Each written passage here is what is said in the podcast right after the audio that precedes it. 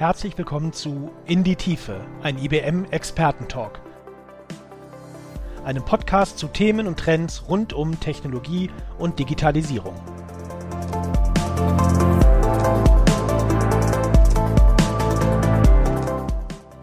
Hallo und herzlich willkommen zu einer neuen Episode vom IBM Podcast In die Tiefe. Mein Name ist Tobias Leicher, ich bin IT-Architekt im Mainframe-Bereich und ich spreche heute zusammen mit meiner Kollegin Maike Havemann, die als äh, Hardware-Spezialistin sich um das, die Hardware des Mainframes kümmert, rund um das Thema Mainframe, warum wir ihn überhaupt noch haben, wer ihn denn so jeden Tag benutzt, kleiner Spoiler, alle.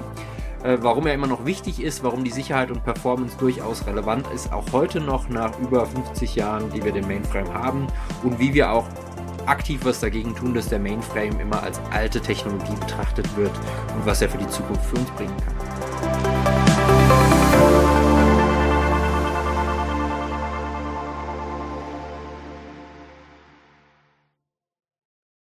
Hallo Maike, schön, dass wir heute sprechen können. Hi Tobi, ich freue mich auch. Wir haben uns ja heute im Podcast mal vorgenommen, so ein bisschen der Welt zu erklären und ein bisschen darüber zu reden, warum wir denn so Mainframe machen. Ich mache das ja jetzt ja doch schon eine ganze Weile, seit 13 Jahren. Wie lange bist du mittlerweile dabei? Bei mir wären es jetzt zwei Jahre, also noch nicht ganz so lang. Aber immerhin auch schon ein Stückchen. Und da wollten wir uns ja einfach mal so ein bisschen Zeit nehmen, auch zu erklären, warum wir uns überhaupt damit beschäftigen. Weil ich meine, wir sind ja irgendwie doch äh, noch recht jung und hip. Und warum machen wir denn Mainframe? Was hat dich denn dazu bewogen, Maike? Ja, also im Grunde war mir gar nicht so klar, was der Mainframe eigentlich so genau ist vorher. Aber als ich dann erfahren habe, wie oft man täglich überhaupt in Berührung kommt mit einem Mainframe, da konnte ich mich dann schon auch wirklich damit identifizieren und habe dann mal überlegt, ob das ein Thema für mich ist, wenn es doch so wichtig für uns alle ist eigentlich. Hm. Und wo, wo, was hast du so alles rausgefunden, wo der Mainframe so jeden Tag benutzt wird bei, bei deinen Recherchen damals? Also allein schon, wenn man irgendwie einkaufen geht im Supermarkt und mit der Kreditkarte bezahlt, dann zum Beispiel läuft so eine Kreditkartentransaktion ganz, ganz häufig über ein Mainframe. Oder wenn man in den Urlaub fahren will oder fliegen will, besser gesagt, dann, wenn man dann einen Flug bucht, dann passiert das auch ganz, ganz oft auf dem Mainframe. Und das war für mich so ein Magic Moment, das zu erfahren. Mhm. Ja, ich bin ja irgendwie im Studium auch so zufällig daran gerutscht damals. Ich hatte so einen so Praxiseinsatz bei uns in der, in der Service-Sparte. Und da war ich bei so einem Consultant, der dann so sagt, ja, und dann haben wir immer noch diese Mainframe-Sachen und die müssen wir dann irgendwie noch modernisieren. Die schmeißen wir die in irgendein so Tool und zack ist es dann Java und dann ist alles gut. Ich konnte mir das irgendwie so gar nicht vorstellen, weil erstmal wusste ich gar nicht, was COBOL ist. Und dann habe ich mich da so belesen und dachte, naja, aber es ist ja eine strukturelle Sprache, wie macht man das denn? Und dann habe ich irgendwie angefangen, mich tiefer dafür zu interessieren und äh, kann heute sagen, es ist nicht so leicht, wie der Kollege das damals sagte. Aber damals war ich ja noch in meinem ersten Praxiseinsatz und da hat er zu mir gesagt, hier, du bist hier der junge Student, nimm das mal so hin, wenn ich das sag und äh, dann ist das so und kann heute sagen, er hatte einfach Unrecht. Ja? Und das ist schon eine spannende Technologie. Und genau, und dann war ich wie du auch ein bisschen überrascht, so dass alle unsere Banken nach wie vor Mainframes nutzen, also zumindest die großen Institute und dass unsere ganze Zentralbanken auf sowas rumarbeiten und so, das ist schon echt spannend. Da gibt's wirklich noch sehr, sehr viel. Wenn du sagst Mainframe, magst du vielleicht mal erklären, was das überhaupt ist? Genau, wir, wir, wir reden einfach über dieses Ding und die meisten Leute fragen sich. Mhm. Letztendlich ist ja nur ein Server. Ja? Ein großer Server, den es einfach schon sehr, sehr lange gibt, der einer anderen Architektur folgt als hier so unsere, unsere Rechner, die wir heute ähm, am Desktop einfach nutzen, also keine x86-Architektur, beziehungsweise das, was wir heute in den meisten Handys haben, sind ja ARM-Architekturen, sondern eine, die schon ein ganzes Stückchen älter ist. Die hat man 64 erfunden, also jetzt schon über, über 50 Jahre alt. Und das Witzige daran war, das war so die erste Computerarchitektur, die es überhaupt gab. Das können wir uns ja heute gar nicht mehr so vorstellen. Aber damals, immer wenn ein neuer Computer rauskam, also wenn IBM die nächste Maschine angekündigt hat, da musste man alle Software einfach neu schreiben. Nicht so wie heute, nächstes MacBook und man macht ein Update aus der Cloud und dann ist wieder alles wie zuvor, sondern wirklich, dann mussten die Leute händig diesen Code neu schreiben. Und man darf ja auch nicht vergessen, 64, da haben die den noch nicht so wirklich geschrieben an Computer oder Terminal, so wie es heute gewohnt sind, sondern da haben sie in so Lochkarten gestanzt. Und das war echt natürlich super nervig, sowohl für die Kunden, aber natürlich auch kann man sich vorstellen für die, für die IBM, weil wir mussten ganz viele verschiedene Computerprogramme ja auch dann immer für die verschiedenen äh, für die verschiedenen Systeme warten. Und dann kam man damals auf eine richtig coole Idee. Das wurde dann auch gar keine so kleine Wette. Da hat die IBM fast ihr ganzes Kapital verwettet damals die sogenannte 5 Billion Dollar Gamble, ähm, wo Watson dann gesagt hat, okay, wir müssen jetzt eine Maschine bauen, die einer Architektur folgt und die die Kunden dann einfach mal weiter benutzen können. Und das war dann damals 64, hat man so ein paar kluge Köpfe zusammengesperrt, unter anderem äh, den Kollegen Amdahl, Blau und, und Brooks und die haben dann dieses System 360 Architektur sich ausgedacht und System 360, weil es ein Computer für alle Himmelsrichtungen sein sollte. Und seit der Zeit reden wir so von dem Mainframe, weil es so der zentrale Computer war, auch wenn es ja heute gar nicht mehr so groß ist. Das ist ja eher so dein Gebiet. Wie, wie sieht so eine Kiste denn heute aus, Maike, überhaupt? Der Mainframe. Also du meinst physisch, wie der aussieht. Genau. Und nennen wir das Ding überhaupt heute noch Mainframe? Eigentlich nicht mehr, gell? Eigentlich nicht, nee, genau. Du musst dir vorstellen, wenn du in so ein Rechenzentrum kommst, du hast es schon mal gesehen, vielleicht andere Menschen auch, dann ist es ja so, dass da wie so Kleiderschränke stehen und in diesen Kleiderschränken sind die Hardware-Komponenten drin. Und die sehen mittlerweile auch alle relativ einheitlich aus. Und da passt unfassbar viel Rechenpower rein in so ein Mainframe. Also im Prinzip einfach Computerplatten in einem Schrank. Ganz vereinfacht mal gesagt. Und, und, und wenn du sagst halt, äh, es gibt ganz viele davon, also ist eigentlich unser Mainframe, weil wir sehen, denken ja immer so, viele Leute haben ja so im Kopf so die große schwarze raumfüllende Kiste und so, aber eigentlich ist es ja gar nicht mehr so. So ein Mainframe-Computer ist ja physisch gar nicht so groß, sondern einfach nur von seiner Kapazität, gell? Genau, also von der Größe her ist der genauso groß wie andere Rechner auch, nur in dem Sinne größer, dass da viel, viel mehr Rechenpower reinpasst. Und was sind dann so typische Use Cases für die unsere Kunden, warum benutzen die so ein Mainframe? Was, was hat die damals bewogen, auf diese Plattform zu gehen? Also ich habe ja eben schon gesagt, wir hatten dieses Thema, äh, dieses Thema ähm, die Kunden hatten auf einmal so eine Architektur und sie mussten beim nächsten Rechner nicht wieder ein neues, neues Programm kaufen, sondern sie konnten ihre Software quasi weiter benutzen und die Kompatibilität, die ziehen wir ja bis heute durch. Also so ein Programm, das man mal in den 60ern geschrieben hat, würde theoretisch immer noch funktionieren. Äh, auch wenn das selten ist, dass man so alte Schinken hat, aber man findet schon echt alte Programme. Was waren so diese anderen funktionalen und non-funktionalen Funktionen, warum Menschen auch heute immer noch so beim Mainframe sind? Ja, also ich würde sagen, da hat die IBM damals schon ganz, ganz viel richtig gemacht. Und zwar ist es ja so, dass die Familie ja IBM Z heißt und Z steht für Zero Downtime. äh, und dementsprechend ist es auch einfach so, dass die Plattform sehr, sehr stabil ist. Wenn man sich so Ausfallzeiten anguckt und es mal mit anderen vergleicht, dann ist es so, dass wirklich der Mainframe die Stabilität in Blech ist, sozusagen. Mhm. Er ist super hoch verfügbar und zudem hat es halt auch ganz, ganz krasse Sicherheitsanforderungen. Also wenn man sich anguckt von den Kunden, wer benutzt heute ein Mainframe, das sind vor allem große Banken, Versicherungen, die die sensible Daten haben, die auf jeden Fall geschützt werden müssen. Mhm. Das heißt, auf so einem Mainframe gilt eigentlich typischerweise das Konzept, man darf erstmal gar nichts, außer jemand erlaubt es einem, anders als bei den meisten Computern, die man so heute hat. Da nehme ich jetzt mal SE Linux äh, bewusst raus, da ist es ja ein ähnliches Konzept. Aber wir haben einfach gar nicht so viel erlaubt auf dem Mainframe, deswegen gibt es da auch gar nicht so viele Einbrüche und so viele Sicherheitslücken, wie das vielleicht auf anderen Plattformen so ist. Zudem wir ja das Ganze auch in Hardware unterstützen, sondern nicht nur quasi sagen, auf Software-Ebene, du darfst das jetzt alles nicht tun, sondern wir wirklich in der Hardware so Features haben wie wie Storage Protection Keys, dass eine Software nicht auf die andere Speicherbereiche zugreifen darf und niemand aufs Betriebssystem, so dass sowas wie ein Buffer Overflow einfach technisch gar nicht geht, ja, weil die Hardware dann sagt, du, du, du, das geht aber nicht, dass du als Programm hier versuchst, den, den Kernel umzuschreiben. Das ist ja auch ziemlich cool. Ja, jetzt haben wir ja ganz viel Positives irgendwie gesagt, warum der Mainframe irgendwie vielleicht auch immer noch da ist. Haben wir auch Probleme? Bestimmt, oder? Ja, also wie du ja schon gesagt hast, ist das schon eine Weile her, dass der Mainframe entwickelt wurde bei uns. Und seitdem gibt's natürlich ganz, ganz viele neue Technologien und ja, der hat auch so ein bisschen das Image, einfach ein bisschen eingestaubt zu sein, unter anderem. Und es ist nicht mehr so das, was cool und hip ist. Also ich habe zum Beispiel damals ähm, während meines Studiums nichts vom Mainframe gehört. Und wenn man auch die neue Generation in Anführungsstrichen die Studenten damit nicht brieft, dann beschäftigt man sich damit nicht. Und dementsprechend weiß man auch nicht so viel über einen Mainframe. Da fehlt dann auch der Skill dementsprechend. Und wenn es den nicht gibt, wer soll denn da darauf arbeiten? Mhm. Und vielleicht haben die ein oder anderen von, von unseren Zuhörern da draußen ja den Anfang der Corona-Krise noch im Kopf, wo es dann den, den, den Governor von New Jersey gab, der gesagt hat, oh, and we still have these Cobalt uh, systems running.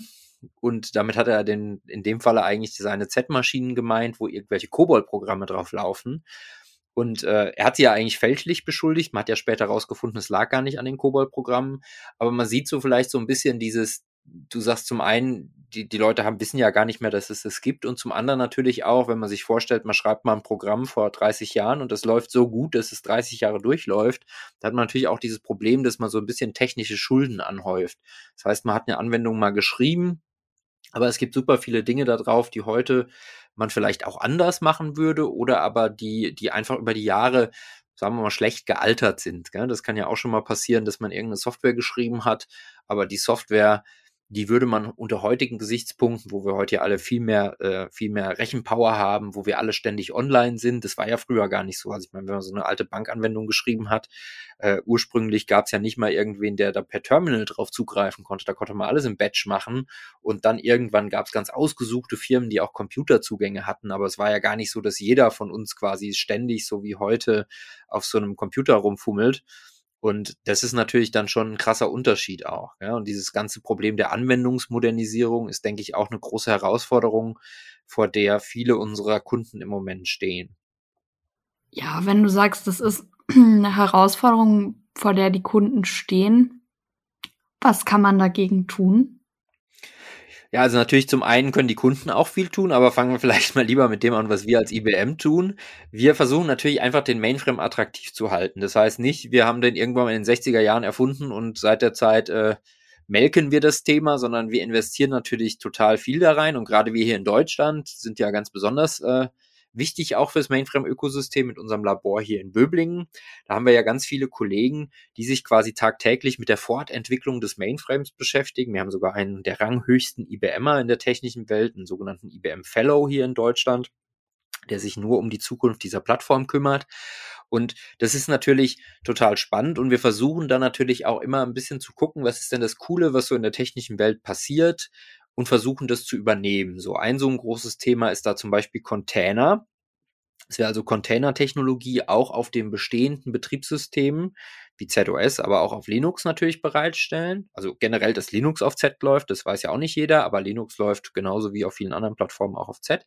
Aber wir können zum Beispiel auch so Container sogar in unseren althergebrachten Betriebssystemen wie ZOS, das sind ja die mit dem grün-schwarzen Bildschirm, wenn die Leute manchmal daran denken, betreiben. Und das ist ja, glaube ich, ein Thema, das dir ganz am Herzen liegt.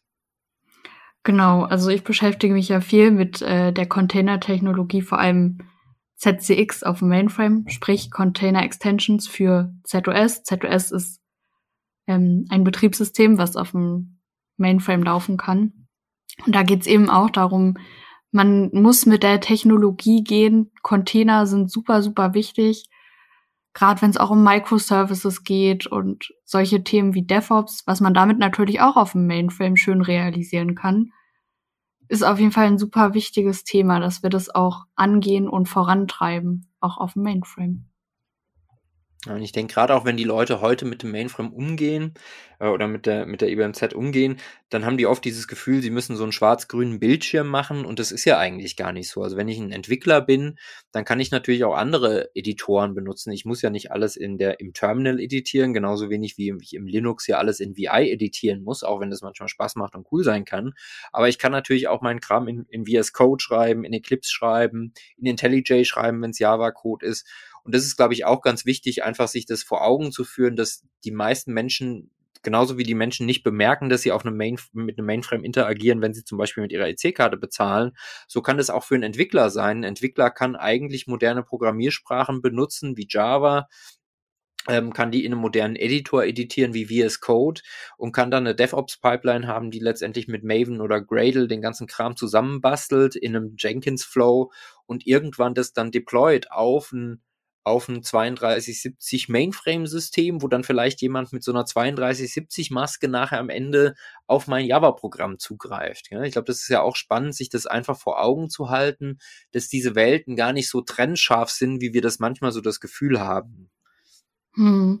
Ja, aber auch wo du sagst 3270, da denkt man ja auch, dieser schwarze Bildschirm mit den mit der grünen Schrift drauf, das ist ja heute auch kein Muss mehr. Also da hat IBM ja auch dran gearbeitet, da GUIs bereitzustellen. Zum Beispiel für die Arbeit im ZOS gibt's ZOSMF oder wenn man jetzt so ein System monitoren möchte, dann gibt's da auch Oberflächen wie System Management Unite. Also man muss das nicht mehr alles wie Hackerman ähm, in diesen, in diesen Systemen mhm. alles machen.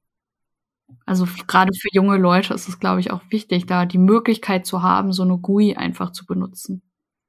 Ja, man hat manchmal so das Gefühl, dass da auch einfach super viel Halbwissen ist. So, also gerade wenn man dann so in Unternehmen kommt und dann sagt, ja, machen wir heute Java auf Mainframe, dann sagt ich, um Gottes Willen, aber nicht im 3270, also diesem schwarz-grünen Bildschirm. Und dabei hat das ja nie jemand gesagt. Ja. Es gibt so ganz viele Grundreflexe, die Menschen haben, wenn die so mit, mit Mainframes mal zu tun hatten.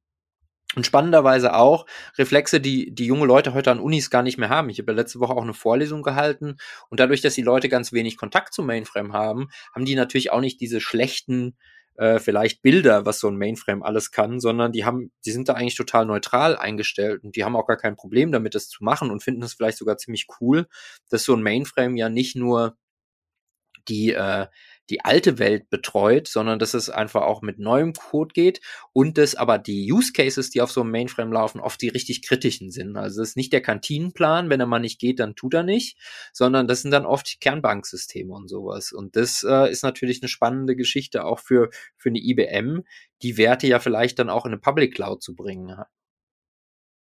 Ja. Und was ich auch noch sagen wollte, ist ja auch so, dass oft die Leute so denken, ja, IBM, nee, und die wollen dann ihren ganzen IBM-Quatsch, was sie da in IBM-Software haben, aber so ist es ja tatsächlich auch gar nicht. Also wir benutzen ja irgendwie auch Open Source Software oder haben da zumindest nicht den Vendor-Login, dass wir sagen, nee, das geht alles nur mit IBM-Software. Ja, im Gegenteil, wir haben sogar mittlerweile ja Projekte, die wir open sourcen. Also nicht nur unsere JVM, die wir ja open sourced haben, sondern eben auch tatsächlich ähm, Software wie Zoe, also moderne Oberflächentools, die wirklich die ganze Community einsehen kann in GitHub, die wir öffentlich entwickeln, wo jeder drauf gucken kann. Ähm, oder auch so Sachen wie, wie, wie unseren WebSphere, den wir mit WebSphere Liberty ja auch open sourced haben, als Open Liberty. Also da passiert wirklich viel. Und ich habe manchmal so das Gefühl, der Mainframe ist gar nicht mehr so äh, am Ende irgendwie, so nach dem Motto, wir hängen irgendwie hinterher, sondern wir sind eigentlich sogar bei ganz vielen Themen ganz vorne dran. Da bist du ja auch in so einer Initiative zum Thema Responsible Computing. Da haben wir ja vor ein paar Wochen mal so einen Live-Studio-Auftritt gemacht. Vielleicht magst du dazu noch so ein bisschen was erklären. Ne? Mhm. Also im Grunde ist ja Responsible Computing, dass man gerade auch als IT-Provider möglichst ethisch und nachhaltig mit den Daten, die so auf der Welt rumfleuchen, umgeht. Äh, und gerade wir mit unseren Mainframes sind da super, super stark, weil nachhaltig zum einen Stichwort Green IT. Wir haben vorhin gesagt, in so ein Mainframe passt unfassbar viel Rechenpower im Vergleich zu anderen Systemen. Und das spart natürlich auch Platz im Rechenzentrum. Das Ding ist super effizient und da kann, kommt gar nichts ran von den anderen Systemen, was da die Grünheit und Nachhaltigkeit so angeht. Und dann aus ethischer Gesichtsbrille, wir haben es auch gesagt, Sicherheit, ganz, ganz groß geschrieben. Äh, wir haben da auch so gewisse Sachen wie zum Beispiel Hyper Protect Services. Diese ganzen Datenaffären, die jetzt in letzter Zeit so kursiert sind, das, das würde uns mit Hyper Protect Services einfach überhaupt nicht passieren, weil wir aus IT-Provider-Sicht nicht an die Daten rankommen die ganzen Anwendungen, wie wenn es jetzt zum Beispiel DevOps-Anwendungen sind, die können dann zwar gemonitort und gemanagt werden von, werden von außen, aber an die sensiblen Daten kommt halt schlichtweg keiner ran. Ja, mega. Und ich glaube, das ist ja auch interessant, wenn man sich das jetzt, du hast das gerade schon gesagt, wir haben da so Services, wenn man sich das so anguckt. Und ich habe ja eben auch schon kurz den, den, die Andeutung gemacht, lange Zeit war es ja so, dass wir als IBM gesagt haben, Mainframe hier beste IT-Plattform und wenn man dann gefragt hat, ja, und wo, was macht man in der Cloud, dann war es nur x86, aber wir haben die Services gerade in dem Bereich, den du ja angesprochen hast, dieses Responsible Computings, die haben wir ja auch in die Public Cloud gebracht mit unserem Hyperprotect Portfolio. Und so kann man natürlich dann auch für Kunden, die heute vielleicht gar nicht so viel Platz haben, die heute vielleicht gar kein eigenes Rechenzentrum, wenn ich heute ein Startup bin, warum soll ich ein eigenes Rechenzentrum haben? Ich mache das halt alles irgendwie in der Cloud. Aber vielleicht habe ich ja doch einen Use Case, der irgendwie ein hohes Sicherheitsbedürfnis hat. Und diesen kann ich Mainframe Services natürlich auch in der Cloud benutzen. Und es gibt ja ein paar ganz coole, auch Startups oder kleinere Firmen, die da in dem Bereich unterwegs sind, gell? Total, auch gerade wenn es so um Digital Assets geht. Da müssen wir uns auch, wenn wir in die Zukunft gucken, bewusst werden, klar, unsere Banking- und Versicherungskunden sind super wichtig, ähm, aber sie sollten nicht die alleinigen Nutzer sein. Es gibt zum Beispiel so einen ganz spannenden Case von der Plastic Bank.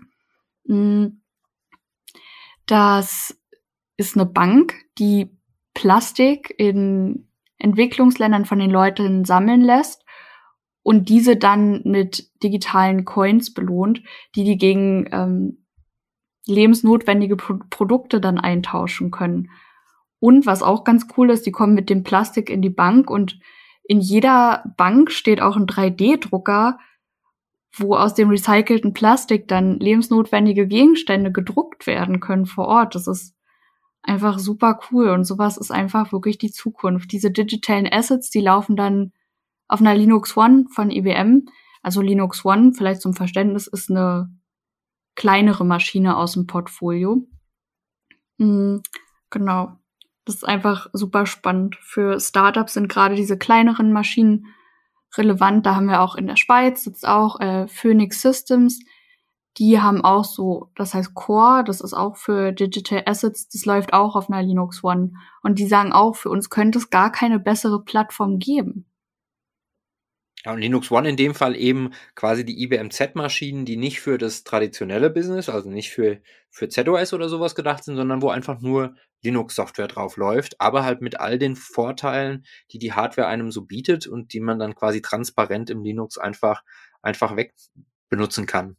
Und da gibt's ja auch nicht nur, nicht nur die Sachen, die es heute gibt, sind da spannend. Also ich habe ja eben schon gesagt, wir hier in Deutschland haben ja das Glück, dass wir ein Labor in der Nähe haben, aber auch unsere Kollegen in Poughkeepsie, die machen natürlich auch vielen coolen Kram, der heute noch gar nicht real ist. Also zum Beispiel sowas wie ähm, wie Quantum Proof Algorithmen, dass man also nicht nur, obwohl man heute ja noch gar keine Quantenrechner hat, die äh, unsere Verschlüsselungsalgorithmen brechen können, aber man kann sich ja überlegen, die Daten haben heute ganz oft Banken und sowas. Und wenn ich jetzt zum Beispiel vor zehn Jahren oder vor 15 Jahren äh, die Steuererklärung von irgendjemandem gestohlen hätte und heute mit der Rechenpower kann ich das entschlüsseln, dann ist also auch ganz wichtig, dass heute schon Sachen so verschlüsselt werden, dass sie vielleicht auch in 20 oder 30 Jahren noch nicht noch nicht wegge, äh, äh äh, entschlüsselt werden können von, von, von Haus aus. Und das ist natürlich dann super spannend.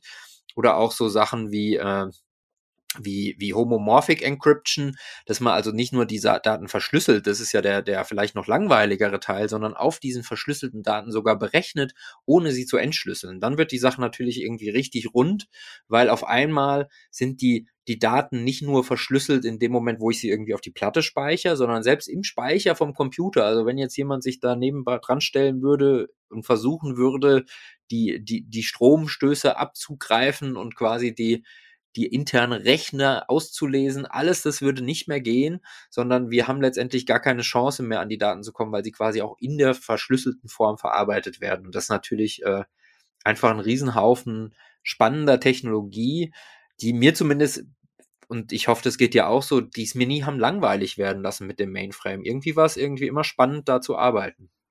Total, also da kann ich dir nur zustimmen, auch gerade wenn es darum geht, diese ganzen neuen Technologien, zu denen man ja als junger Mensch dann doch eine gewisse Affinität hat, das alles zusammenzubringen. Das ist natürlich eine Herausforderung, aber Herausforderungen sind ja nicht immer was Schlechtes. Also ich find's super cool, mir macht's Spaß und ich glaube, in der Zukunft ist der Mainframe auch einfach noch nicht wegzudenken.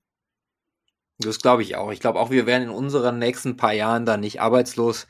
Und ja, wie du sagst, es macht halt immer Spaß. Es ist ein cooles Team, vielleicht so ein ganz Social Faktor. Die Mainframe-Welt ist natürlich eine nicht so ganz so große Welt. Das heißt, Das geht ratzi-fatzi, da hat man einfach immer wieder bekannte Gesichter, die man einfach von dem einen oder anderen Kontext kennt. Und es ist einfach so ein bisschen wie so eine große Familie, das Z-Land. Und das ist, finde ich, auch eine witzige und nette Sache. Die hat gar nichts mit Technik zu tun, aber das ist immer ganz cool. Und dass einen so manche andere ITler immer beneiden, dass man da echt seine Kunden gut kennt und die über Jahre begleitet und nicht jede Woche irgendjemand anders vor seinem Fenster sitzt. Total. Also das ist wirklich was, was ich einfach unfassbar wertschätze an diesem Job, dass es viele Leute auch schon eine ganze Weile machen. Und wie du sagst, dadurch ist es so ein familiäres Arbeiten, was man sonst nicht so oft hat in der IT-Welt. Und das gefällt mir auch ganz besonders gut. Ja, dann würde ich sagen, hoffen wir, dass wir da draußen äh, Hörer gefunden haben, die vielleicht jetzt ein bisschen mehr über den Mainframe wissen, die vielleicht auch jetzt sagen, boah, cool, das äh, lohnt sich doch, sich damit vielleicht doch mal zu beschäftigen, selbst wenn es nicht so der Alltag ist, aber einfach zu wissen, dass es diesen Mainframe gibt, diese IBM Z-Maschinen, dass die coole Sachen können und dass es nach wie vor sinnvoll ist, sich damit einfach ein bisschen auseinanderzusetzen und das nicht so abzutun als irgendwie alte Welt, sondern ganz im Gegenteil, äh, wir sind auch Teil dieser ganz modernen Technologien und können da echt coole Sachen machen. Und immer wenn es Spaß macht, äh, dann eben auch was mit, mit einer Mainframe-Kiste mal zu unternehmen, auch wenn man vielleicht bis dato immer nur mit x86 unterwegs war. Genau. Danke dir auf jeden Fall für das nette Gespräch. Vielen Dank und auf bald, Maike. Tschüss. Tschüss.